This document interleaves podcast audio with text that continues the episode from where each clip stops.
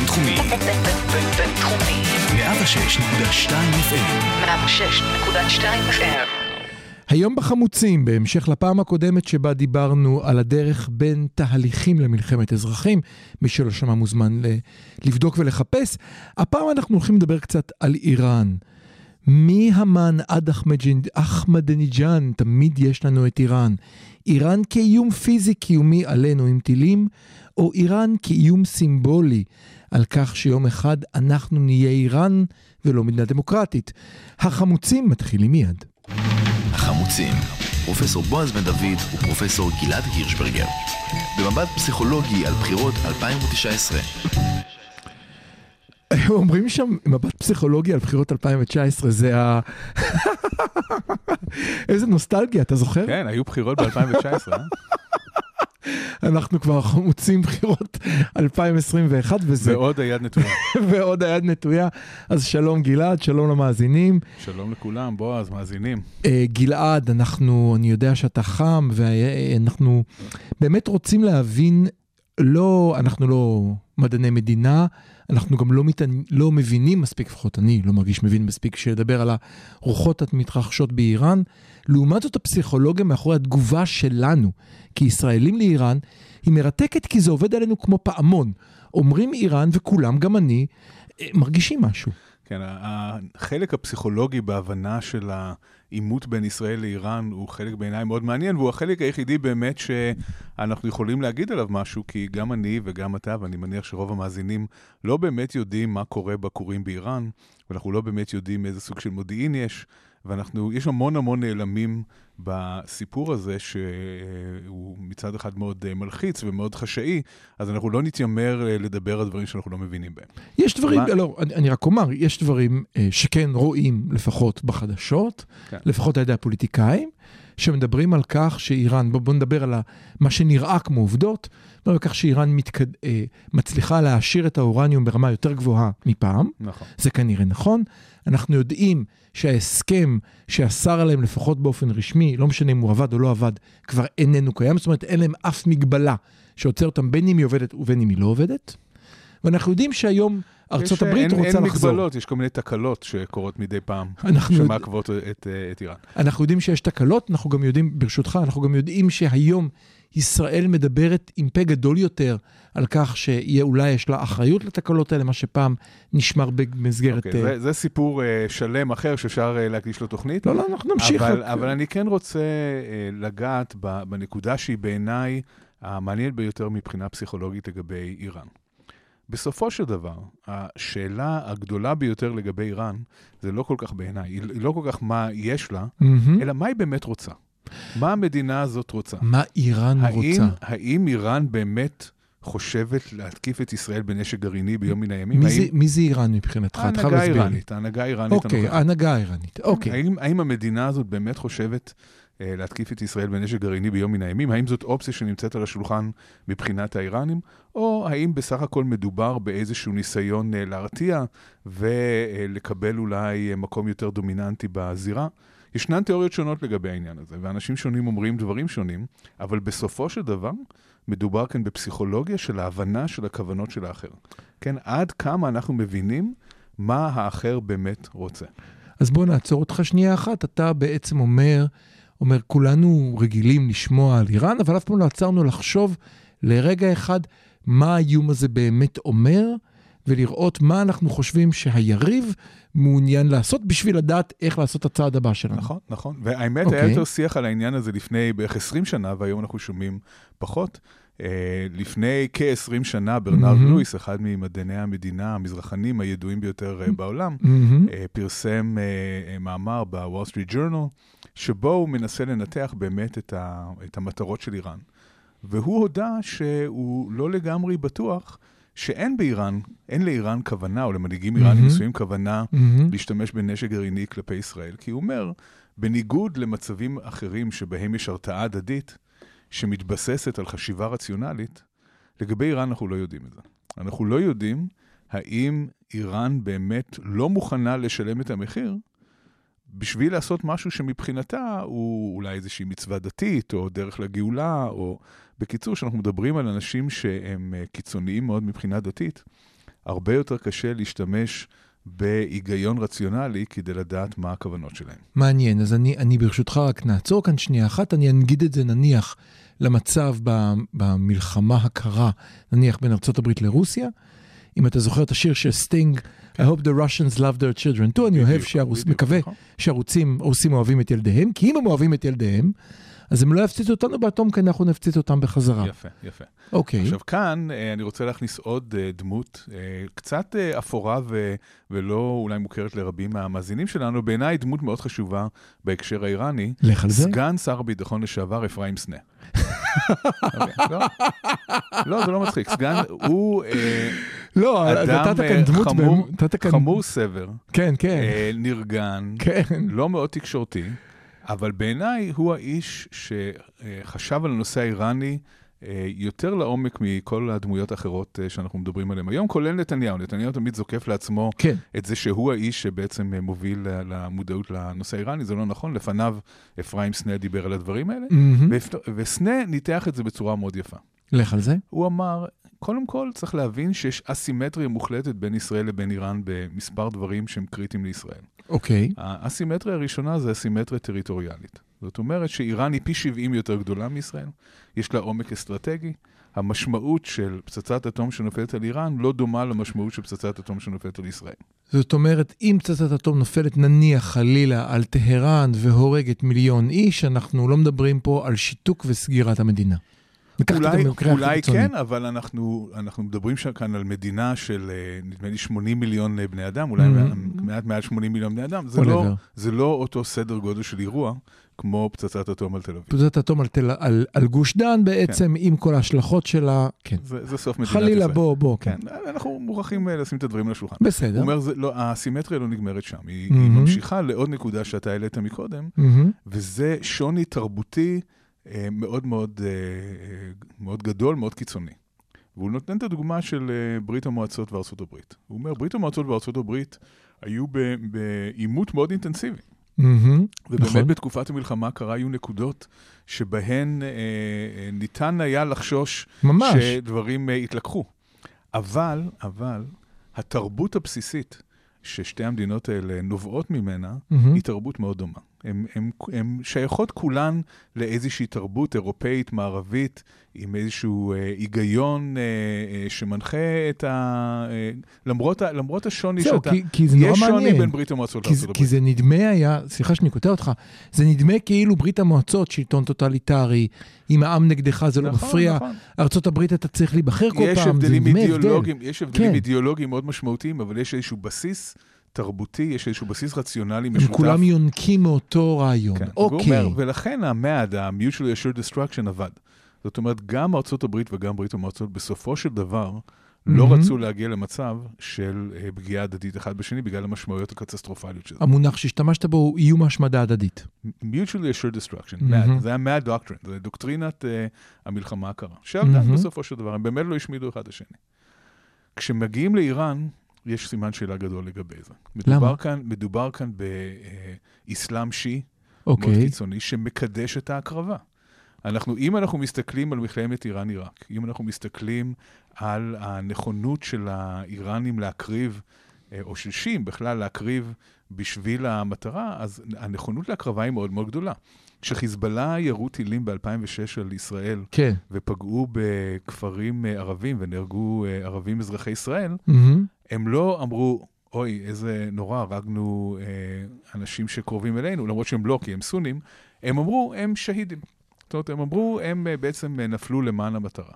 יחד סנה עם- אומר, יחד סנה עם אומר, זאת, לא, אבל, אבל שנייה, יחד עם זאת, אה, כל מנהיגי החיזבאללה יודעים אה, להקריב את עצמם בכך שהם אה, חיים חיים טובים והם מתחבאים במחילות שצריך. זאת אוקיי, אומרת, זה עדיין לא... התרבות, עדיין אם מסתכלים על התרבות, התרבות היא תרבות שמקדשת מוות והקרבה. וכאן אה, אני רוצה אה, להסב את תשומת הלב לדברים שאמר אה, רפסנג'אני, ראש ממשלת איראן לשעבר, לפני גם מהמם. הרבה מאוד אה, שנים. מהמם. אה, אחרי שהוא אה, כבר לא היה בתפקיד, הוא נשא נאום ואמר דברים די מצמררים. הוא בעצם דיבר על איזושהי לוגיקה שהיא זרה לנו. מהמם. לוגיקה שבה אה, הוא אומר, אוקיי, אם נניח אה, לישראל יש איקס פצצות אטום, והיא משתמשת בכולם נגד אה, העולם הערבי, איראן, לא חשוב, ומצליחה להרוג עשרות מיליוני אה, בני אדם, כן. עדיין זה מחיר ששווה לשלם בשביל לחסל את ישראל. זאת אומרת, הוא אומר, הוא אומר יש. כאן איזושהי, יש כאן איזשהו קורבן שצריך להקריב, אבל uh, יכול להיות ששווה להקריב את הקורבן הזה. זאת אומרת שהרציונליות כן, תמשיך. והלוגיקה היא שונה מלוגיקה מערבית, ישראלית יותר, שאומרת, uh, החיים קודמים לכל דבר אחר. זה נשמע קצת כמו, ברשותך, זה נשמע קצת כמו אה, תיאוריות אירופאיות של מלחמת העולם הראשונה. זאת אומרת, אני רואה כאן את המעבר הזה שאנחנו רואים באירופה, זאת אומרת, אירופה לא הייתה תמיד מקדשת חיים על פני זה, זאת אומרת, אנחנו זוכרים מלחמת העולם הראשונה, אתה זורק עוד ועוד חיילים, אחרון שנשאר עם הדגל, גם אנגלים אה, היו שולחים את האנגלים להילחם, זאת אומרת, זה לא רק בזמן. מלחמה כולם מק- מקריבים, זה, זה לא העניין. לא, אתה, עדיין, אתה רואה את ההבדל. מלחמת העולם הראשונה זה דווקא דוגמה מאוד טובה של משהו שנדבר עליו אולי בהמשך, מהמם. של אה, איך לפעמים עמים אה, מגיעים למצב של אה, מלחמה שלא רצויה על ידי אף צד. זאת לא. אומרת, זאת, וכאן זה נוגע לנקודה שהעליתי קודם, של להבין את הכוונות של היריב. להבין את הכוונות, של... כשאנחנו מדברים על הרתעה, מה זה הרתעה? הרתעה זה אומר שאתה שולח מסר שאתה חושב שהצד השני מבין. לא, אני רוצה כאן לחתור אותך שנייה אחת. בכל זאת, תראה, אפילו בישראל, המערבית והכול, הנושא של אה, העובדה שאנחנו לא מוכנים לקבל אה, את הילדים חוזרים הביתה אה, בארון מהקרב, היא דבר שהלך והתפתח בישראל. פעם זה היה משהו שהיה הרבה יותר מקובל, והיום זה נחשב דבר שהוא הרבה פחות, זאת אומרת, אני חושב היום בכל שישראל קרב- תמיד הייתה חריגה מאוד מאוד בנוף העולמי בנושא הזה. אני חושב שה... אתה לא חושב שהיה שיפט בישראל לכך שהיום יותר, אנחנו יותר ויותר מקדשים את החיים? אני חושב שתמיד היה, הייתה רגישות עצומה לעניין. של אה, קורבנות. אני חושב שישראל היא, היא מאוד מאוד יוצאת דופן בעולם, וזה לטובה ולרעה, כן? כן, אבל כן, ברור. אבל אין עוד... זו אין, עוצמה וחולשה. תמצא עוד מקום אחד בעולם שיש בו יום זיכרון כמו שיש בישראל, למרות שיש מקומות שההקרבה במלחמות היא, היא בכלל במימדים אחרים מאשר בישראל. יום הזיכרון הוא בעיניך לא מה שמקדש את ההקרבה? הפוך? כן, הוא מקדש את וגם. ההקרבה, אבל הוא הוא גם את מראה. רגישות מאוד מאוד גבוהה מהמם. לאובדן חיים. בישראל, כשחייל נהרג, כולם יודעים מי זה, וכולם מכירים את הסיפור, מהמם. וכולם מרגישים משהו, ואם מישהו נחטף, אז אנחנו, כן, כל המדינה על הרגליים האחוריות מהעניין הזה. הבנתי אותך. כשחייל אמריקאי אה, נחטף בעיראק, כן, אף כן, לא, כן, אף לא כן. שומע על זה ולא מכיר את זה ולא כן, יודע. לגמרי. זאת אומרת שיש משהו מאוד ייחודי בנו, ושונה מ- מעמים אחרים, ברגישות המאוד גבוהה שלנו לחיי אני- אדם, ובמיוחד חיי חייל. אני אגיד לך למה אני שואל אותך את זה. אני שואל אותך את זה מתוך הנקודה הבאה. האם תהליך של מודרניזציה, של מערביות, של אה, אני קונה במקדונלדס ויש בקניון וכל הדברים האלה, לא גורם למדינות אה, לא להסכים לשלוח ילדים יותר למות בקרב? ואז אני שואל, האם זה מה שקורה, למשל באיראן, או שזה בכלל לא קשור? או, אז כאן יש עוד משהו מאוד יפה שברנרד לואיס אמר, מהמם, איזושהי נבואה מלפני 20 שנה שהתגשמה באופן מאוד אה, חלקי. מהמם. לפני 20 שנה אה, הוא אמר, אה, בעוד 20 שנה, זאת אומרת היום, איראן תהפוך להיות טורקיה וטורקיה תהפוך להיות איראן. ומה שאנחנו, שאנחנו רואים זה שטורקיה בהחלט בדרך להפוך להיות איראן. אולי, כן. אולי עדיין לא שם, אבל את התהליך הנגדי אנחנו פחות רואים. אנחנו פחות כן. רואים את איראן הופכת להיות אה, ליברלית ופתוחה כמו שטורקיה נכון. הייתה בעבר. אם כי, וכאן יש דבר שמאוד חשוב לציין, אנחנו יודעים שבאיראן יש ציבור מאוד מאוד גדול, כן. שהוא מדוכא, שהוא שקט, שהוא לא יכול להביע את דעתו, אבל ציבור מאוד גדול שהוא פרו-מערבי וליברלי. והדוגמה שברנרד לואיס נותן לעניין הזה, זה אחרי הפיגועים של ה-11 בספטמבר 2001, מהמם. בכל העולם הערבי אנשים יצאו החוצה והריעו ל- לטרוריסטים בעצם. כן, ברור. חוץ מ... יש מדינה אחת במזרח התיכון שהיה משהו אחר. באיראן אנשים יצאו החוצה עם נרות כדי להביע הזדהות עם הקורבנות. עכשיו, למה לדעת ברנרד. לואיס זה קורה? למה זה קרה? מהמם. זה, הוא אומר, כל המדינות הערביות, שהן בעצם תוצר של הסכמי סייקס פיקו, שבהם אה, העמידו אה, מנהיגים בני מיעוטים שהם פרו-מערביים כדי לדכא את האוכלוסייה המקומית, כן. האוכלוסייה היא אנטי-מערבית בגלל העניין הזה. אז כשפוגעים אוקיי. במערב, אז הם מריעים. מהמם. לעומת זאת, באיראן, כשהמשטר עצמו הוא אנטי-מערבי, רבים בציבור הם פרו-מערבים.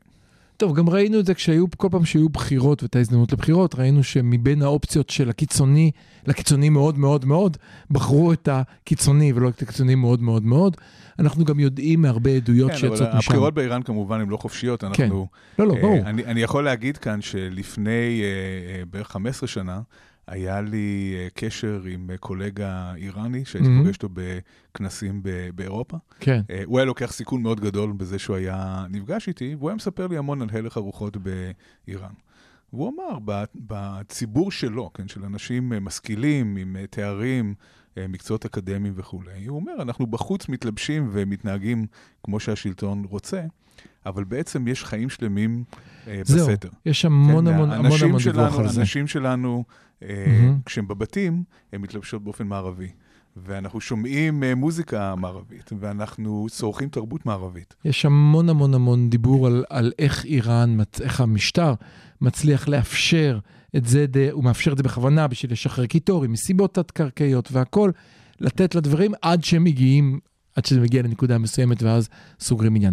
אז בואו נחזור רגע, דיברנו על איראן, אמרת שההנהגה האיראנית שונה מההנהגה שלנו, ההנהגה שלנו, כמו שאמרת, חושבת על, על כך שאי אפשר להקריב את עצמנו בשביל לפגוע באחר, גם כי אין לנו איך ללכת אחורה, כי מכה אחת וסגרנו עניין, זה לא שיש לנו שתי מכות ולהתקדם, כמו שאמרת, וגם בגלל ערכים שונים. כן, אנחנו בכל זאת, אם אפשר לבקר אותנו מכאן אה, ועד מחר, אבל. בכל זאת, התרבות שאנחנו נובעים ממנה היא תרבות שבבסיסה מקדשת את החיים ולא את המוות. כן, תרבות שמקדשת את המוות היא תרבות שהיא היא שונה וקשה יותר להבין אותה.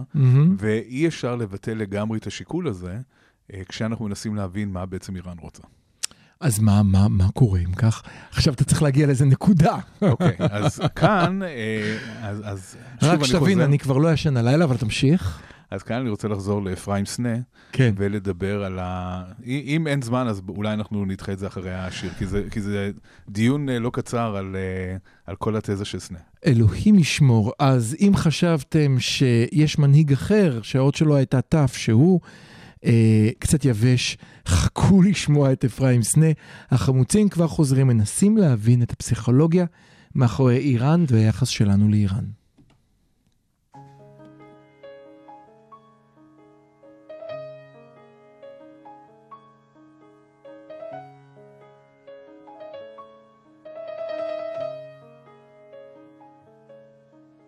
הוא קם באמצע הלילה. והחדר חשוך וזר מגשש דרכו בחושך. ורגלו נתקלת בקר. הוא קם באמצע הלילה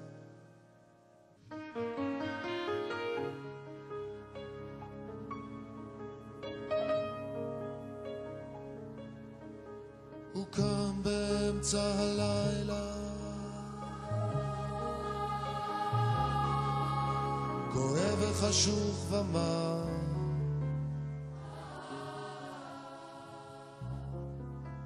הוא פתח את התריס לרוח והצית סיגריה ביד שמזמן שכחה לנוח ומזמן לא ליטפה דבר הוא פתח את התריס לרוח והביט כך בעד החלום איך זכר כמעט שכוח מסרב ללכת לישון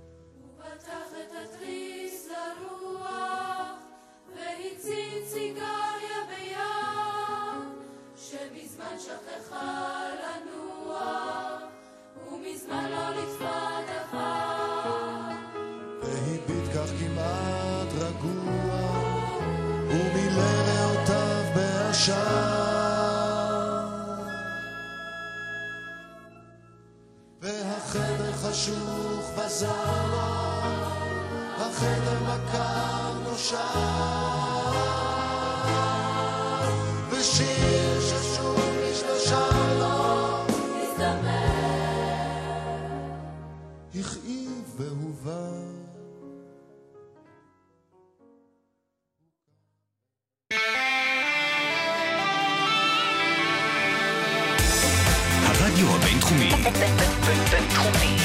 106.2 FM, 106.2 FM. החמוצים, פרופסור בועז בן דוד ופרופסור גלעד הירשברגר. במבט פסיכולוגי על בחירות 2019. אנחנו ב-2000, במבט פסיכולוגי על בחירות 2021. כן, אה, אז אנחנו מנסים להבין את הפסיכולוגיה ואת כוונת איראן. קדימה גלעד, אפרים סנה. אוקיי, אז מה שהתחלנו להגיד מקודם, זה מהמם. שאפרים סנה טוען שאנחנו לא יכולים להבין את איראן באותם מושגים שאנחנו מבינים מדינות אחרות או את עצמנו, ושייתכן מאוד שהלוגיקה של המשטר שם הוא דווקא כן אה, להשתמש בנשק גרעיני נגד ישראל. מהמם. אבל אז באים אחרים, מומחים רבים אחרים ואומרים, די, עזוב אותך, תסתכל על איראן. היא מדינה שמתנהגת בצורה מאוד מאוד רציונלית. אם בוחנים את ההתנהגות שלה בכל המישורים השונים, בכל המובנים, מהמם. אפשר לראות שהמדינה הזאת היא מאוד רציונלית. אבל אז סנה עונה בצורה יפה. רגע, רגע, תסביר מה הרציונלי בה. עד היום היא פועלת לפי אינטרסים. אם מסתכלים על הפעולות של איראן בכל המישורים השונים, אוקיי. היא מקדמת את האינטרסים שלה. היא לא ממהרת לעשות דברים שיפגעו בה. כאשר אה, יש סכנה שהתגובה שלה תעורר פגיעה קשה בה, היא ממתנת את התגובות שלה. אוקיי. היא, היא מתנהגת בצורה שהיא לא שונה, מ... היא, היא תוקפנית, זאת מדינה מאוד תוקפנית, אבל היא לא מתנהגת בצורה שאפשר להגיד, יש שם חבורה של אה, קנאים דתיים פסיכיים שלא עושים רו- שום שיקול. כמו רוסיה של היום, זאת אומרת, היא עושה נכון. דברים שמציקים, נכון, נכון. היא מציקה למערב, היא בסוריה, היא בלבנון, אבל היא אבל- מאוד מדודה. ובאוקראינה, אבל היא יודעת, עובדה, שהיא הצליחה לשמור לעצמה את חצי האי קרי באוקראינה, אם- כי היא עשתה ואם- צעד, אם כן. ניקח בתור דוגמה, ישראל אה, אה, תקפה לא מעט אה, אה, מוצבים, מחנות איראנים מהמם. בסוריה, מהמם. אה, השפילה את איראן עם ה... אה, עם הפסקת החשמל. גם הפסקת החשמל, גם עם הארכיב אה, מאמצע כן. טהרן. איראן לא השתגעה כשהיא נכון. הגיבה. זאת אומרת, נכון. זה לא, הם, הם מאוד מאוד שקולים ומתונים. יכול להיות, אנחנו יודעים שבמזרח התיכון אה, לעמים יש זיכרון מאוד ארוך, ויכול להיות שהנקמה תגיע כן, ל-50 שנה, אבל, כן. אבל, וזאת גם בעיה, כן, כל העניין של החשבון כאן שנוצר, כן, אבל אה, היא מתנהגת בצורה שהיא שקולה. אבל אוקיי. אז אפרים סנה, נחזור לאפרים סנה, אהה, בא ואומר דבר שלדעתי הוא הדבר המעניין ביותר לגבי איראן. לך על זה. הוא אומר, בוא נזרום איתכם, אוקיי? בוא נניח שאתם צודקים, ואיראן לא רוצה באמת להשתמש בנשק גרעיני נגד ישראל, אלא יש לה מטרות אחרות ב, אה, ב, ברצון שלה להגיע ל- להיות מדינת סף או להיות מדינת גרעין. מהמם. הוא אומר, אני רוצה להציג שלושה פרמטרים, שלושה תהליכים שהם אה, פנימיים ושלושה תהליכים חיצוניים, שמסבירים מדוע עצם זה שאיראן מגיעה להיות אה, מדינה סף גרעינית, או מדינה עם יכולת גרעינית, אוקיי. יכולה אה, אפילו להחריב את מדינת ישראל, במילים דרמטיות כאלה. אני אני רוצה לישון הלילה, אז אני מבקש, תמתן את אתה, עצמך אתה קצת. במקום הלא נכון, תשמע, אתה פשוט הגעת לתוכנית הלא נכונה. כן, יש את ה... באולפן ליד יש את האופטימיים, כן, שם אנחנו... אפשר אה, אנחנו- לשמוע דברים. היום חמוץ מריר, תמשיך, כן. אוקיי, אז הוא, הוא מדבר בעצם על שלושה תהליכים פנימיים שהתחוללו ב- ברגע שלאיראן יהיה נשק גרעיני. מהמם. הוא אומר, קודם כל העלייה תיפסק. אנשים לא יבואו לארץ, כן, יהודים אה, לא יעלו לארץ, אם הם ידעו שיש אה, צל גרעיני שמעיב על המדינה הזאת. לא בטוח שאני מסכים, אבל נמשיך. דבר שני, הוא אומר, תהיה בריחת מוחות. כל uh, uh, מי שילך וילמד בארצות הברית, או שתהיה לו הזדמנות לעבוד במקום אחר, יגיד, למה שאנחנו נחיה תחת הצל הגרעיני הזה, כשאנחנו יכולים לעבור למקום אחר? גם בזה אני לא מסכים. אוקיי, תכף נגיע לזה. והדבר השלישי זה בריחת השקעות. זאת אומרת, אנשים לא ישימו את הכסף שלהם במקום שיש איום כזה כמו אה, גרעין איראני על ישראל. אז, אז שלושת, אם אתה מסכים עם בריחת השקעות, אתה לא יכול לא להסכים עם לא, השניים הראשונים. אני, אני גם לא בטוח, תראה, אני, אני לא... אני לא מדינאי כמוהו, אין לי את החומר ש, שהוא התעסק איתו. אני חייב להגיד שאני אומר כאן דברים שהם לא מבוססים. אבל ראיתי כבר שגם כשישראל הייתה תחת התקפה, וכשהייתה תחושה של חרדה עמוקה בישראל, אם זה במלחמת המפרץ, אם זה לפני כמה שנים שהרצנו בתל אביב, במרכז ה- הלב הפועם של ההייטק הישראלי, רצו למקלטים, עדיין המוחות לא ברחו, ההשקעות פרחו. זאת אומרת, יש משהו אז כאן שהוא... אז השאלה כאן, ו- וזאת שאלה, האם אה, ההבדל בין האיומים שאתה מדבר עליהם לאיום גרעיני הוא הבדל כמותי, זאת אומרת קצת יותר מאותו הדבר, או שמדובר ברור. בהבדל איכותי שיוביל לתהליכים שונים מהתהליכים ברור, שאתה מתאר. ברור. אין ספק אבל- שאם אתה צודק, זאת אומרת, לא אם אתה צודק, אם הוא צודק, אם הוא צודק, כן. אז מספיק אחד, אתה צודק, מספיק שישראל מפסיקים, מפסיקים להשקיע בישראל, ואנחנו קורסים, אנחנו לא מייצרים פוספטים, אנחנו לא מייצרים נפט, אנחנו מייצרים הייטק, זה אוויר. אבל כאן דווקא שלושת התהליכים החיצוניים שהוא מדבר עליהם, הם בעיניי אפילו יותר מעניינים. לך על זה. הוא אומר, במידה ולאיראן יהיה נשק גרעיני, לא יהיה שלום בין ישראל לאף מדינה אחרת או בין ישראל לפלסטינים. למה זה יקרה? כי הוא אומר, אף אחד מהמנהיגים הערבים, מהפלסטינים, לא יסכים לוויתורים, כשבעצם מאחוריו עומד האייתולה עם אה, נשק גרעיני. כן, למה שהם יעשו פשרות בירושלים, או למה שהם יסכימו אה, לפשרות אה, כאלה ואחרות אה, עם המתיישבים? לא הבנתי מה זה כש- מאחוריו. מאחוריו זה תומך בו או מאחוריו כן, מאיים עליו? תומך. אה, מאחוריו תומך זאת בו. אומרת, אוקיי. אם, אם uh, ההנהגה האיראנית תבוא לפלסטינים ותגידו, אל, אל תדברו בכלל עם הישראלים, יש לכם אותנו uh, מאחורי הגב, אנחנו תומכים בכם, אתם לא צריכים uh, לוותר על שום דבר. ברור, כמובן שהעמדה שלהם תהיה שונה לגמרי ברור. מאשר היום. ברור. וגם איזה מנהיג ישראלי יעז לקחת סיכונים. כן? תח- תחשוב שאנחנו במצב שבו יש נשק גרעיני שמרחף מעל ראשנו, גם ככה אנחנו מפחדים לקחת סיכונים בגלל טילים הרבה נכון. פחות uh, משמעותיים. מהמם. ה- היכולת של ההנהגה הישראלית להגיד, טוב, שווה לקחת סיכון ולסגת מחלק מהשטחים בשביל אה, להגיע להסכמים הפלסטינים, הנכונות הזאת תרד בצורה מאוד אה, משמעותית. אז איך ארצות הברית מתקיימת עם איום גרעיני רוסי כל כך הרבה שנים? אז כאן אנחנו שוב חוזרים לנקודה הראשונה של האסימטריה בין איראן לבין ישראל. אוקיי, אוקיי, אתה אומר זה קורה בגלל שאנשים אומרים רוסיה, אבל פעם לא האמינו שרוסיה ישראל, הגיונית. זה לא הגיונית. האסימטריה היא שישראל היא מדינה של פצצה אחת בלבד. פצצה אחת בלבד, זאת אוקיי, אומרת שלא צריך, לשם. יותר, לא צריך יותר מפצצה אחת על גוש דן כדי לסיים את ה... לגמור עם- על המדינה הזאת. אה, וזה לא אותו דבר לגבי ארצות הברית, וזה לא אותו דבר לגבי ברית, ברית המועצות, עם כל זה שכמובן זה יהיה נורא כן. ואיום, כן, אבל אה, יפן שרדה שתי אה, פצצות גרעיניות, נכון. ומדינות יותר גדולות יכולות לשרוד. בוא, בוא נדבר על זה, 9-11 אה, היה גם התקפה סימבולית מאוד משמעותית, וגם היה devastating באמצע ניו יורק, עם הכל, וארה"ב חזרה לעצמה די מהר. כן, אבל שוב, זה לא התקפה גרעינית. לא, זה לא התקפה גרעינית, אבל חלילה וחס התקפה דומה בתל אביב, הייתה מייצרת אה, אפקט הרבה יותר משמעותי, השקעות, מוחות, כמו שאמרת. מסכים איתך. לא, אנחנו עכשיו מדברים על. התהליכים החיצוניים. אפילו שהם- כזו, כן. אוקיי. עוד הנקודה השנייה שסנה מעלה, הוא אומר, כל הנבלות במזרח התיכון ילכו זקופים, זקופים, וכל המתונים ילכו שפופים. זאת אומרת שזה ייתן רוח גבית מאוד חזקה לכל החיזבאללה ולחמאס ולכל הארגונים, כן, לג'יהאד האיסלאמי, לכל אה, ארגון כזה שהוא יותר אה, קיצוני ואלים, אה, תהיה להם רוח גבית מאוד חזקה. הם ירגישו שיש להם תמיכה של מעצמה גרעינית מאחוריהם, ולכן אחד הדברים שסנה מנבא, הוא אומר, ברגע שאיראן תהיה גרעינית, גם אם לא תהיה מלחמה גרעינית, המלחמה הקונבנציונלית תחזור. אנחנו צריכים לזכור שבעצם מ-73 לישראל, ממלחמת יום כיפור, לא הייתה כאן מלחמה קונבנציונלית ממש. כן? מלחמת יום כיפור הייתה המלחמה האחרונה שבה ישראל uh, uh, נלחמה... תסביר, זה למה אתה ו- מתכוון. מלחמת יום הכיפורים הייתה המלחמה האחרונה שבה ישראל באמת נלחמה על חייה. אוקיי. זאת אומרת, הייתה סכנה אמיתית, אה, זה היה מלחמה שאיימה על עצם אה, קיום המדינה.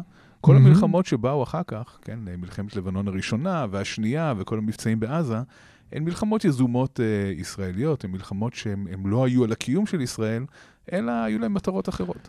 אתה אומר גבו מחיר כואב, אבל יחד עם זאת, לעולם לא חשבת שישראל תושמד באותה מלחמה. לא, זה לא היה על הפרק בכלל. ברור. כן, אה, אה, גם אם אה, מלחמת לבנון הראשונה הייתה מלחמה קשה, היא לא התרחשה בכלל בשטח ישראל, היא התרחשה בלבנון, היא הייתה יוזמה התקפית ישראלית כדי לסלק ארגון טרור. לא, גם כשיורים טילים על ישראל והם איומים ונוראים, לא מדובר לא בהשמדת. ישראל. נכון, אוקיי. נכון.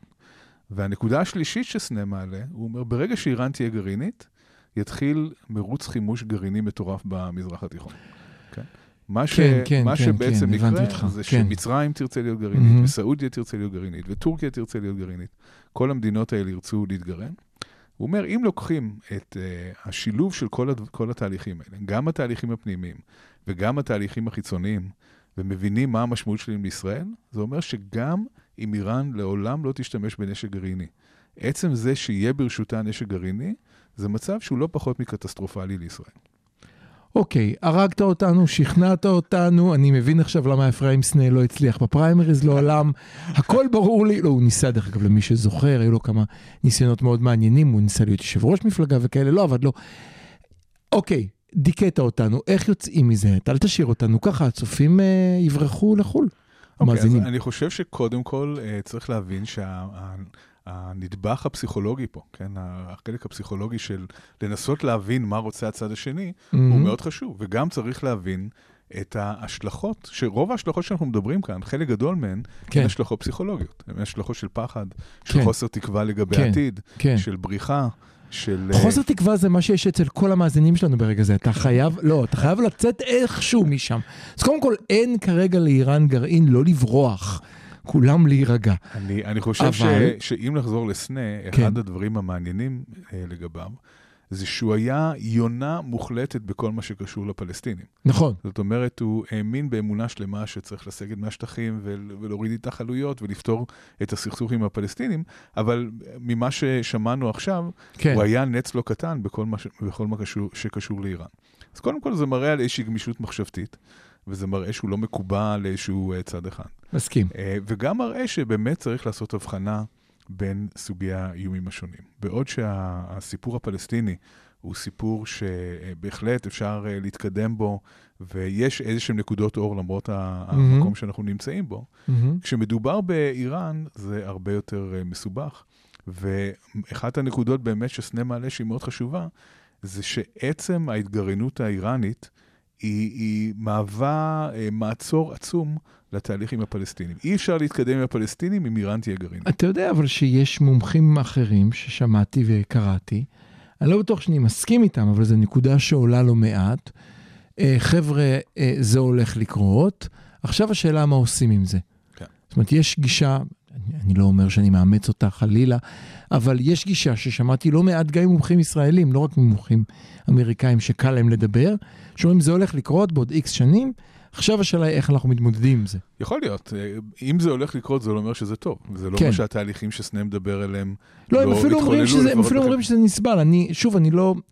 קשה לי מאוד עם זה, אבל אפילו מומחים ישראלים אומרים שזה נסבל וצריך להתמודד עם זה.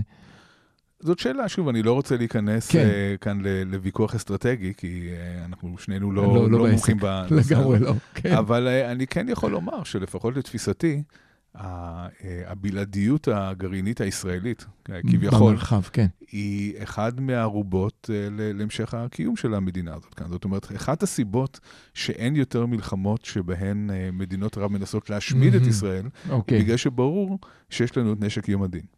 הנשק הגרעיני הישראלי באיזשהו מקום, או החשיפה שלו מהמם. ב-73, לפחות על פי אה, מה ש... מקורות זרים, כמו שאומרים. מקורות זרים, כמו שאומרים, אה, היא כנראה הביאה לזה שאין יותר מלחמות קונבנציונליות כמו שהיו עד אז. אה, וברגע שהאיזון הזה מופר, ברגע שיש, יהיו זאת עוד לא, שחקנים... זאת לא הסיבה היחידה, תראה, גם אחת הסיבות הנוספות היא, אתה אמרת את זה שבוע שעבר, שברדיוס של כמה מאות קילומטרים אנחנו הצבא הגדול ביותר שיש, זו גם סיבה. הצבא החזק ביותר שיש. גם בלי ברגע ש- הגרעין. אבל ברגע שיש נשק גרעיני, זה מפר את המשוואה. ברגע אוקיי. שיש נשק גרעיני, אוקיי. כמובן שצריך יכולות שיגור וכולי וכולי, אבל כן, ברגע ברור, שיש את ברור. כל זה. אה, זה מפר את המשוואה, וזה יכול להחזיר כל מיני דברים שלא ראינו כבר הרבה מאוד שנים. אז בהינתן כל זה, האם אתה אומר שכשאומרים לנו איראן, אותו פעמון שמקפיץ אותנו, זה גם אם אנחנו לא כולנו נכנסים לאותו, לאותם, לאותו דיון אנליטי של אה, אפרים סנה, כשאנחנו שומעים את הפעמון איראן, כל זה עובד אצלנו בלי שנגיע לכל הדקויות. זה עובד מהבחינה הזאת שזה האיום שהכי מפחיד ישראלים, ללא ספק. גם אה, סקרי דעת קהל מראים ששואלים ישראלים מה בעיניהם האיום הגדול ביותר על ישראל, אז מהמם. איראן תמיד אה, נמצאת במקום הראשון. אז הציבור מאוד מודע וער לאיום הזה, אה, בניגוד לאיומים אחרים, למשל, שהוא לא ער אה, לגביהם. אה, ויש גם די, די קונצנזוס, זאת אומרת, גם אה, מימין ומשמאל יש אה, די קונצנזוס לגבי זה שאיראן היא בעיה.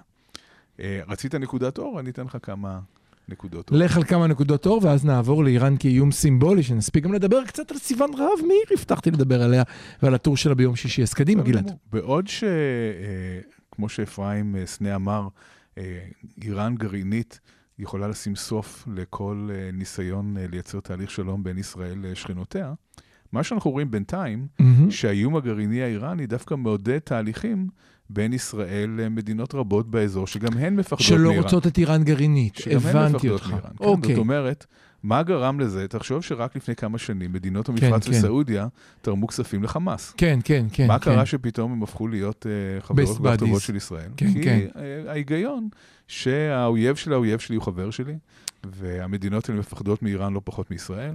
המאבק הסוני-שיעי הוא מהמם. מאבק אה, מאוד משמעותי. אגב, כאן אני אספר על אה, דוקטורט ששפטתי לפני אה, מספר שבועות בדיוק בנושא הזה, אה, שבו החוקרת גרמניה שעושה דוקטורט בארצות הברית, שם לב שזה פעם שנייה שאתה מדבר על כן, דוקטורט כן, של תופעת של גרמנים. היא, אוקיי. היא, עשתה דוקטורט מאוד מעניין, ואחד הממצאים המעניינים בדוקטורט שלה, היא עשתה סקר עם, יהודים ישראלים וערבים ישראלים. כשזה מגיע לנושא האיראני, כן.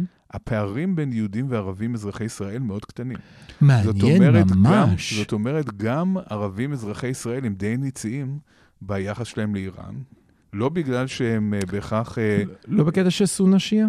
בדיוק בקטע הזה. אוקיי. בדיוק בקטע שבגלל שהם סונים, והם רואים כאן התעצמות של uh, מעצמה שיעית, אז הם uh, עומדים גם על הרגליים האחוריות. זה, זה מאיים גם עליהם. אז זאת מה שאתה... זה לא, איזה באסה איתך. גם נקודות האור שלך הן די גרועות, זאת אומרת, זה ממש לא גרוע. תחשוב- לא, זה לא תחשוב שהם, ש... לא, אבל זה לא שהם עושים את זה כי הם מרגישים איזשהו קשר אל המקום הזה ספציפית, אלא בגלל שהם אומרים, אה, הם, הם לא ערבים בעצם. מה שלא לשמה בא לשמה, ואחרי. המעשים נוהרים הלבבות. אין בעיה, ועצם אוקיי. זה, עצם זה שאפשר לייצר אה, שותפות אינטרסים בין יהודים ישראלים לערבים ישראלים, כן. בנושא הזה, יש, גם כאן יש פוטנציאל. אז אתה אומר, אם ניתן למצוא קונצנזוס, אה, זה המאבק באיראן, למה זה לא מתבטא במערכת הפוליטית הישראלית?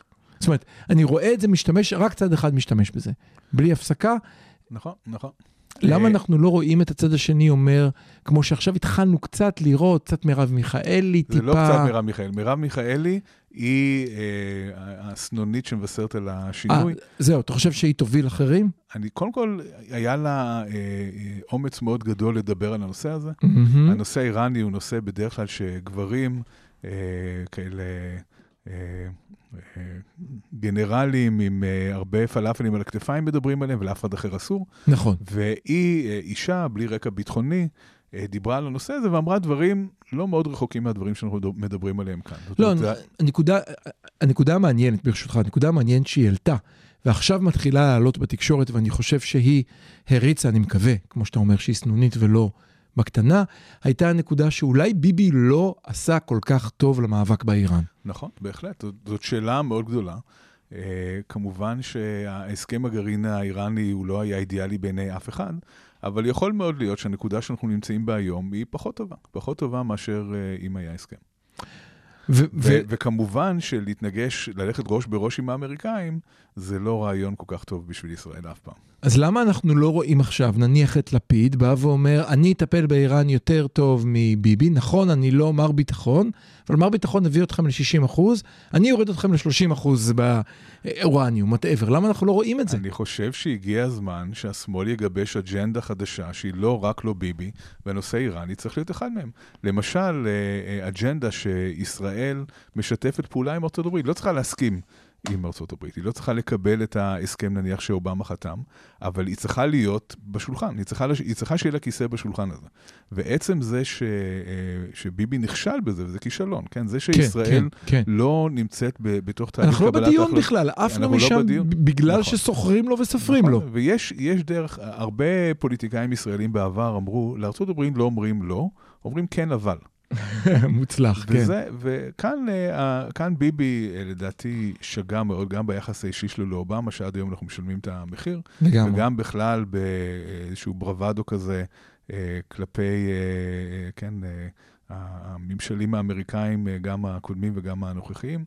אה, והגיע הזמן לחשוב אולי אחרת. וכאן באמת השמאל מרכז צריך אה, להתעשת ולגבש מדיניות. הגיע הזמן לעשות את זה. אז אנחנו כהרגלנו אומרים לשמאל מרכז קדימה? והפעם, כן, מייעצים להם לא בשכר ולא בהצלחה. שיר ואנחנו כבר חוזרים, ננסה לדבר על איראן כאיום סימבולי על דמותה של ישראל. כבר חוזרים.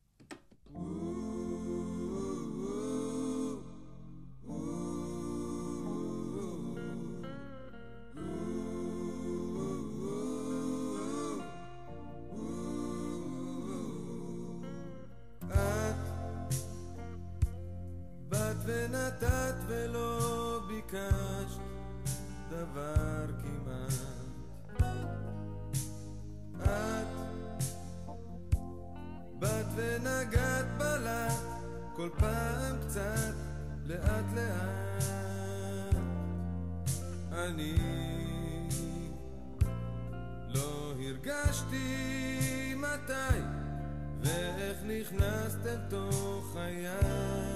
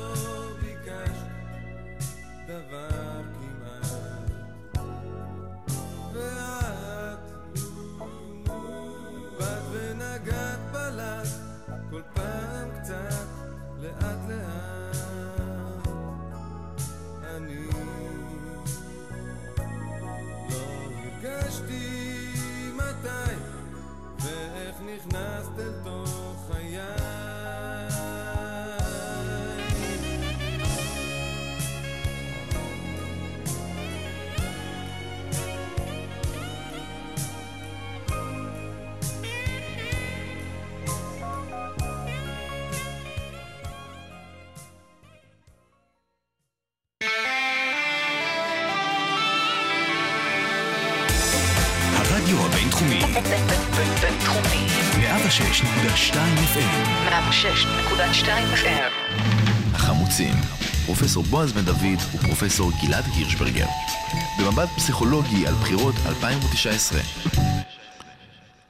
אז אה, שלום למאזינים, אני מזכיר למי שאינם יודע חן של התוכנית, גלעד, שאני הדובר של התיאוריות שלו, זה קצת מביך, מדבר על איום סימבולי לעומת איום קיומי. אני עושה עכשיו, עושה לי עכשיו... פיזי, פיזי. פיזי, הנה, ידעתי שאני אכשל במבחן. ניסיתי, אבל נכשלתי במבחן. כשאיום אחד הוא, כמו שקרא לו ביבי, החיים עצמם, שיודע להשתמש וללחוץ על הכפתורים האלה מעולה, פחד שלא תחיה יותר מחר, והאיום הסימבולי הוא פחד שאנחנו נידרדר להיות איראן. והתחלתי בכך שאיראן זה מעניין כי איראן היא מצד אחד לוחצת עלינו במטאפורות המאוד מאוד קיומיות, פיזיות, מצד שני, עבור שמאלנים חמוצים, בין היתר איראן אומר, מעלה חשש שהוא גם סימבולי והוא גם פיזי, ואני אסביר תכף למה הוא שניהם, על שישראל תפסיק להיות דמוקרטיה, מדוע זה פיזי? ניקח את טורקיה, שהיא לא איראן, כמו שאמרת. אז כשם שחתמו על עצומה, אז היו שם גנרלים שחתמו בחודש האחרון על עצומה נגד תעלת הימים החדשה שרוצה לעשות ארדואן. לא פסלו מהם את פרס ישראל, אלא שלחו אותם לכלא. זה עדיין לא איום פיזי. למה זה לא איום פיזי? זה לא איום פיזי בכלל. תסביר. אני, כן, אני חושב שצריך כאן לחדד את המושגים ולהבהיר אותם. לך על זה. כשאנחנו מדברים על איום אה, פיזי קולקטיבי, לעומת, קולקטיבי. לעומת איום סימבולי קולקטיבי, אנחנו מדברים אוקיי. בעצם על איומים על המדינה, לא על הפרט. מהמם. אנחנו מדברים על uh, זה שאיום uh, קולקטיבי פיזי זה איום על עצם הקיום הפיזי של המדינה, זאת אומרת, uh, כמו שדיברנו קודם, גרעין איראני, מהמם. uh, מלחמה ו- שיכולה להחריב את המדינה. ואיך תקרא לי איום פיזי על הקבוצה שלי בתוך המדינה? תכף נגיע לזה. מהמם. Uh, כשאנחנו מדברים על איום uh, סימבולי, אנחנו אוקיי. מדברים על איום על הזהות. זה לא בהכרח שנהפוך להיות איראן, כמו שאמרת, אלא שלא נהיה יותר מה שאנחנו. זה יכול, אוקיי. להיות, לא, זה יכול להיות איראן, זה יכול להיות לכיוונים אחרים. אוקיי. כאן אני רוצה לתת בתור דוגמה את uh, פיגועי ה-11 בספטמבר. אוקיי. בארצות הברית שכבר דיברנו עליהם. כן, כביכול מדובר במשהו מאוד פיזי. נכון. מטוסים, מתנגשים בבניינים, אה, 3,000 הרוגים. כן. זה איום סימבולי כמעט לחלוטין. יש לו מרכיב פיזי, מהמם. אבל המהות של האיום הוא סימבולי. המטוסים האלה לא התנגשו סתם באיזה איצטדיון באיידהו. כן, כן. כן, הם הלכו ספציפית. גם על- אם הם היו הורגים עשרת אלפים אנשים באיידהו, זה היה שונה לגמרי ממה שהם עשו. מהמם. תרגטו שם סמלים, סמלים. של העוצמה הכלכלית והביטחונית האמריקאית. מהמם. כן? זאת אומרת, התאומים מסמלים את העוצמה הכלכלית האמריקאית, הפנטגון את העוצמה הביטחונית האמריקאית. זאת הייתה המטרה של הפיגועים. אם היו נהרגים שם 2,500 או 4,700, זה פחות משנה. מה שמשנה זה לפגוע בסימבולים האלה ולערער את הביטחון הקיומי האמריקאי על ידי פגיעה בסימבולים. אבל לערער את הביטחון הקיומי, לא לערער את הביטחון, הם לא כל את הביטחון. כל האיומים הם קיומיים, גם הסימבוליים אוקיי. וגם הפיזיים הם קיומיים. איום סימבולי יכול להיות מאוד קיומי. אם אה, אה, ישראל לא תהיה בעתיד מדינה שהיא גם יהודית וגם דמוקרטית, בלי שאף אחד ייהרג, זה איום קיומי, אנחנו כבר לא נהיה מי שאנחנו. כן? גם אם, גם אם לא יהיו אה, אה, מתים. לא, אבל, אבל שנייה, אני רוצה לראות את ההבדל. כאשר אה, פוצצו, כאשר נכנסו המטוסים בתוך מגדלי התאומים, זה לא היה איום על כך שארצות הברית תפסיק להיות ארצות הברית, זה איום על כך שארצות הברית היא חלשה. זה איום על הזהות של ארצות הברית כמעצמה הגמונית, כמעצמה. בלתי, אוקיי. בלתי פגיעה, אה, שבטח אף אחד לא יכול לפגוע בה בשטחה. מהמם. וכאן אני, אני ישר מתחבר לעולם הנוחות שלך, למלחמת העולם השנייה, זה אחת הסיבות שמתארים את הפצצות של בעלות הברית בתוך ערכי גרמניה, בשביל לגרום לגרמנים הרגשה שהנה, גם אנחנו יכולים להגיע אליכם, לא רק אתם צריך, אלינו. צריך לזכור שהפעם הקודמת לפני זה, שהייתה מתקפה של אה, כוח זר על שטח אמריקאי, היה בפרל הרבור, כן. וגם, וגם וזה היה מאוד אז- רחוק. וגם אז זה היה רחוק, זה היה בהוואי. ממש. כן? זה כאילו, בשביל האמר... אני זוכר שהאמריקאים אז פתחו מפות, איפה לעזאזל זה נמצא? כאן אנחנו כן. מדברים על מתקפה ב, ב, בלב. בלב, כן? כן, ממש בלב ב. ב, בניו יורק, במנהטן. כן. כן, אנחנו מדברים כאן על משהו אחר לגמרי, מנהטן ווושינגטון. אז איך היית מגדיר את ה... אנחנו עכשיו, אחרי שדיברנו על, ה... על החשש שישראל תפסיק להתקיים, בוא נדבר על החשש שישראל תפסיק להיות מה שהיא. על החשש שבו יעצרו אנשים בלילות, אבל לא רק בשטחים. על החשש שבו אה, אה, ירביצו ליהודים, אה, טוב, רבנים עלה כבר, דיברנו על זה, אבל אתה מבין למה אני מתכוון, על החשש... כן, ש... אז, אז כאן אתה מדבר על סוג מאוד מסוים של אה, איום זהותי, של Mhm. איום אה, סימבולי, כן, שהוא איום על הדמוקרטיה ועל אה, כן, על ה, בעצם החיים החופשיים במדינת אה, ישראל, מהמם. שזה החשש שלך ושל רבים אה, בצד שלך. שלי, של- אני, אני שם את זה לגמרי, זה גמור, חשש בסדר גמור. אמיתי שלי. נכון. אה, הדגל השחור שאיתו מסתובבים לא מעט אנשים בהפגנות כבר כמה חודשים טובים, הוא בדיוק דגל שחור מתנוסס על הדמוקרטיה. אזהרה מכך שאנחנו נפסיק להיות מי שאנחנו, מאבדים את ערכינו. נכון, כן. ו- וכאן אפשר דרך זה באמת להסביר עד כמה האיום הזה הוא קיומי. תתאר מצב שבו מדינת ישראל היא מדינה יהודית, אין שום בעיה. יש Mhm. אה, שליט אה, יהודי, דיקטטור אה, כזה או כמו אחר. שביקש הזמר המפורסם בעיתון השבוע. כן, כל החגים, בניון, כן. כל החגים יהודיים, כל Mhm. הטקסים יהודיים, מדברים בעברית, אוכל כשר בכל מקום. יהודי לחלוטין, אבל לגמרי לא דמוקרטי. כן. לא מרשים לך יותר לשדר בחמוצים. לא מרשים לך, לא מרשים לך להביע את דעתך. כן. לא, אתה לא יכול יותר להתקהל ולהפגין בעד הדברים שאתה פוסלים. המפלגות שאתה תומך בהן, כן. הן מפלגות שהן מחוץ לחוק, הן הופכות להיות אה, לא חוקיות. נכתבו על זה האם- שני ספרים, כן. האם המדינה הזאת היא אותה מדינה מבחינתך? לא, בוודאי שלא. אני אומר, אני ישר חושב על השלישי של ישי שריד, ועל אצבעות של פסנתרן של יאלי סובול, שני ספרים מומלצים מאוד, דרך אגב, שמתארים בדיוק את החשש הזה, והם כן. תיארו אותו לזכותם עוד הרבה לפני אה, ימינו אנו. זאת אומרת, הם זיהו שם איזשהו זיק של חשש. אבל זה חשש שהוא בסופו של דבר גם יכול להיות חשש לחיי. או חשש לחיי הקבוצה להיות- שלי. הוא יכול להיות חי- חשש אה, ל- ל- לחיי הפרט, אה, לחיי הקבוצה זה כבר קיצוני. לא, כן? קבוצה קטנה, אני אומר. תראה מה קרה בארצות, תראה מה קרה בטורקיה. לקחו אנשים מסוימים כן, אבל וכלאו לא, אותם. לא השמידו בטורקיה את כל הציבור הליברלי, פשוט השתיקו אותם. הרגו חלק מהם, השתיקו אותם, גרמו לזה שהם עכשיו... הם- הבנתי אותך. ה- הראש שלהם שפוף והם לא אה.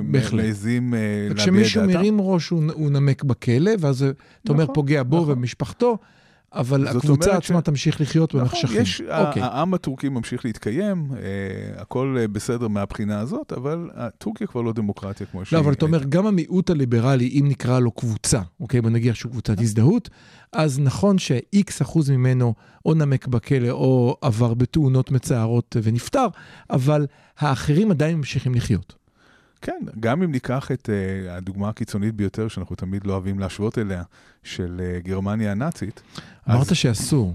כן, אז גם שם זה נכון שהרגו הרבה מאוד uh, סוציאליסטים ומתנגדי uh, משטר, נכון. אבל היו רבים שהחזיקו עדיין בדעות uh, סוציאליסטיות, ליברליות, ופשוט uh, שמרו על פרופיל מאוד נמוך, כי ידעו שזה מסוכן. Uh, או, המ, או המירו את דתם, מה שאפשר, אלא אם כן אתה יהודי. זאת אומרת, אתה אומר את ההבדל בין יהודים משמידים אותם עד הסוף, אחרים, כן, אם זה הם... בדיוק ההבדל. כן. זה בדיוק ההבדל. אם אתה יהודי, אין לך שום דבר שאתה בעצם יכול לעשות, אבל אם אתה סוציאליסט, אתה יכול פשוט לא לדבר על זה יותר מדי ולנסות אה, לא להיות על הרדאר של אף אחד.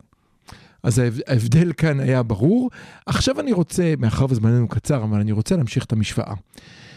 אז אם כך איום סימבולי מצד אחד הוא כך שלא נהיה יותר דמוקרטים, החצי השני של איום סימבולי שלא נהיה יותר מדינה יהודית. ועכשיו, אה, בדיוק היום היינו ביחד אה, עם אה, תלמיד שלך שהציג בקורס, והוא תיאר שאלה נקודה מאוד מעניינת שאני רוצה להציף אותה כאן. הוא אמר, השמאל, או המרכז שמאל, או איזה שם חדש שנמצא לו, אה, קינלי, קולה, לא יודע, אסור להגיד שמאל יותר, בא ומפחד מכך שישראל תפסיק להיות מדינה יהודית, ואומר, אם נספח שלושה מיליון פלסטינים, 2.7, לא חשוב כמה, אנחנו כבר אין רוב יהודי, ואז אנחנו צריכים לבחור או שנהיה יהודים ולא דמוקרטים, או דמוקרטים ואז לא יהודים. דיברנו על זה לא מעט. זה לא מאיים על הימין.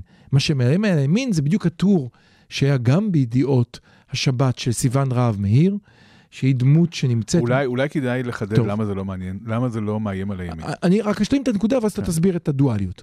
אז סיון רהב מאיר מדברת על מה באמת מאיים עליה. מה מאיים עליה זה הרוסים. זאת אומרת, מאיים עליה עלייה מרוסיה, היא דיברה שם בצורה, סליחה, אבל בצורה גזענית, שאם הייתה מדברת ככה על מזרחים, וואי וואי וואי מה היה קורה לה. היא אמרה, אנחנו כבר לא מעלים את שרנסקי, אלא את השכן הגוי שלו, שבא למצוץ את לשד האומה ולנצל אותנו. כאילו, אה, פשוט... אה. אבל היא אומרת את זה בעיתון נפוץ, אה, אף אחד לא, מה זאת אומרת, לא ביטלו לה את החוזה, היא עדיין מחזיקה בחוזים, היא נחשבת סוג של מאמי שנמצאת בכל מקום בטלוויזיה, הכל בסדר, ואלה העמדות שלה. זה החרדה הזהו, הזהותית שלה. תסביר נכון, לי את נכון. הפער. אז כאן, קודם כל, יש באמת איום סימבולי שהיא מתארת אותו, כן? היא, היא מתארת איום על מה שנתפס בעיניה כזהות היהודית. מהמם. וזה עומד uh, ב- בהתנגשות מוחלטת עם הדרך שבה הרבה מאוד חילונים תופסים את הזהות היהודית שלהם. מהמם. Uh, בן גוריון אמר שמבחינתו יהודי הוא כל אדם שמוכן uh, uh, לכרוך את גורלו בגורלו של העם היהודי. Uh, אז כשאני כאן זה מסתכל... אפילו לא זה הוויכוח, הוויכוח על אנשים שהגיעו לכאן מכוח לא, חוק- השבות. זאת אומרת, זה נכון, לא סתם אני- אדם ברחוב. אם אני חושב על מיהו יהודי מבחינתי, מהמם. אה, אה, ילד של אה, עולה מחבר העמים, שאולי אה, אימא שלו היא לא יהודייה, אה, או, או שני ההורים שלו יהודים, זה לא מעניין אותי, ו, והוא משרת בצבא, והוא עובד בישראל, והוא מדבר בעברית, והוא שולח את הילדים שלו לאותו גן של הילדים שלי, מבחינתי הוא יהודי לכל דבר. אין, אה, זה, זה לא מעניין אותי בכלל מה כמובן, הסבתא שלו הייתה. אני כמובן לא חלוק עליך, אבל מבחינת סיון רהב מאיר, נכון, זה איום ונורא. נכון, כי יש ההגדרה של מהו אה, יהודי, של אנשים אה, ש, שבאים מהמקום שלה, מהתפיסה שלה. זו הגדרה מאוד דתית, מאוד נוקשה, שלא מקבלת, אה, בטח לא רוסים, גם לא רפורמים, כן? ת- תסתכל על גלעד קריב ומה וואי, הוא וואי, חוטף, וואי, כן. בגלל שהוא מעז אה, להציע איזושהי הוא וריאציה. הבריח ספר תורה ל- לרחבת הכותל. כן, זה לא מה שאמורים מה זה לעשות הדבר שם? הזה? כן. אני בשוק. כאילו, אסור לו להיות ברחבת הכותל? כן, אני לא שהוא- יכול להיות ברחבת זה לא שהוא הכותל. הבריח ראש של חזיר, כן? זה ספר תורה. ואז, ואז, סליחה שאני מתפרץ כאן, אבל אז עיתונאי, שאני לא אזכיר את שמו אפילו, אמר, בוא נבחן אם יש לו איזושהי ידענות. לבן אדם יש מאסטר במדעי היהדות מהיברו יוניון קולג'. אני מוכן לשים אותו נגדך, נראה מי מנצח. מה היום- קורה פה? אנחנו היום נמצאים במקום שהפרוטסטנטים והקתולים היו בו לפני כמה מאות אה, שנים, שכל אחד אה, חושב שהוא הביטוי המדויק והנכון ביותר של הנצרות. אני מקווה שלא ייקח לנו מאות שנים עד שנהיה קצת יותר פלורליסטים בנושא הזה. אז למה ערבים, למה, בואו נעזוב ערבים, למה שלושה מיליון פלסטינים לא מפחידים בכלל את הזהות היהודית של סיון רהב מאיר, יפה, זאת בדיוק השאלה. אבל הרפורמים כן? תסביר. זאת בדיוק השאלה. האיום הפנימי מאיים הרבה יותר מאשר איום שאפשר אה, לבדל אותו מאיתנו בצורה מאוד ברורה. אוקיי. זאת אומרת, אנשים שאומרים אנחנו יהודים, אבל הם לא יהודים לפי הקריטריונים של סיון רהב מאיר, אוקיי. הם מאיימים מאוד עליה, בגלל שהיא אומרת, האנשים האלה יתחתנו אחר כך עם הילדים שלו, והדם הלא טהור, טהור שלהם מתערבב בדם היהודי הטהור של אה, טוב ילדינו. טוב שאין כאן זה- מצלמה שלא רואים את הפרצוף שלי, כן, תמשיך, ממש מזל. זה, זה, זה בעצם מה שרב מאיר, מאיר אה, אומרת. כשמדובר בקבוצה אחרת, שהיא נבדלת, הקבוצה הזאת היא מאיימת פחות, כל עוד אפשר באמת לבדל אותה מקבוצת הפנים. וכאן אני יכול לספר לך על, על ממש נתונים חמים מהתנור, מהיום. קדימה, לך אה, לזה. יש לי סטודנט שעשה אה, מחקר בקרב מתנחלים אידיאולוגיים ביהודה ושומרון. אה, שהוא רצה לבדוק מה יגרום להם לגלות יותר פתיחות לפלסטינים שחיים סביבם. מהמם. האם זה שנאמר להם שהיהדות והאסלאם הם בסך הכל מאוד מאוד דומים, והעמים האלה הם מבחינה תרבותית ודתית ואמונית הרבה יותר דומים משונים, או, או שנגיד להם הם מאוד מאוד שונים. אלה שתי קבוצות מאוד שונות. מה שמצאנו זה שתפיסת הדמיון גורמת למשהו שנקרא reactance, היא, גומר, היא גורמת דווקא להתנגדות יותר גדולה. אוקיי, כשאומרים ליהודים אה, דתיים, אידיאולוגיים, מתנחלים, כן, אתם די דומים דווקא למוסלמים, הם דוחים את הפלסטינים הרבה יותר. אוקיי. אבל אם אומרים להם, לא, אתם מאוד מאוד שונים, אין שום אה, דמיון, אז הם הרבה יותר יהיו מוכנים אה, לקנות בדוכן ירקות של הפלסטיני שגר ב, אה, ב, ביישוב לידם. זאת אומרת, אם אתה יועץ של ביבי, אתה צריך להגיד לו, תגיד, תשמעו, מחמוד עבאס, מה זה שונה מכם? לא דומה אליכם, לא יתקרב אליכם, לא רוצה להתקרב אליכם, הוא רוצה לחיות בבית שלו בשקט, הכל בסדר. אז דווקא מה שמעניין זה שהאינטואיציה אומרת אחרת, ואנחנו ראינו רבנים בתקופה האחרונה, נכון, מדברים על זה שהיהדות והאסלאם דומים. נכון. נכון? ויכול להיות שמה שהם עשו, הם דווקא גרמו להתנגדות. אנחנו רואים שההתנגדות הזאת גבוהה במיוחד עם מי שמזדהה מאוד עם קבוצת היהודים. זאת אומרת, אלה שהזהות הקבוצתית שלהם גבוהה יותר, כשאומרים כן. להם, אתם דווקא דומים לקבוצה השנייה, וואי וואי וואי. זה מעורר בהם התנגדות עוד יותר חזקה. שזה נורא מעניין, כי זה באמת הולך נגד כל מיני תיאוריות מהעולם שלך, החברתי, של אנחנו אותו דבר, כולנו בני אדם, בואו נכון, נחזיק בדיוק. ידיים. כל המטרה של המחקר הזה הייתה קצת לצחוק על הרעיונות האלה. אז אתה אומר, אוי אוי אוי אוי, טוב, אז בואו נסכם את הזה. אה, האיראנים הולכים להרוג אותנו, וגם אם לא יהרגו אותנו, עצם זה שיש להם הגרעין זה נורא. יש לנו מנהיג שלא מצליח להתמודד עם כך שלא יהיה לנו גרעין, וחוץ מזה, יכול להיות שאנחנו נפסיק להיות מדינה יהודית, או נפסיק להיות מדינה דמוקרטית. טוב לא יהיה, אנחנו בפרק חמוץ מריר. כמו שצריך. כמו שצריך, אני עכשיו הולך לשתות וודקה וקצת להתאושש, ובכך לכבד את כולם. תודה רבה לך, גלעד. פרק השבוע הבא נחזור, נהיה טיפה יותר אופטימיים, יש מצב? אה, אל תבנה על זה. לא בונה על זה. תודה רבה, אנחנו היינו חמוצים, להתראות.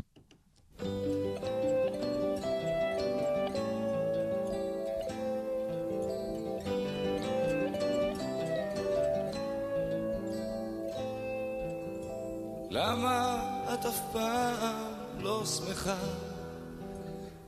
לך מנוחה, תמיד רוצה הכל בבת אחת.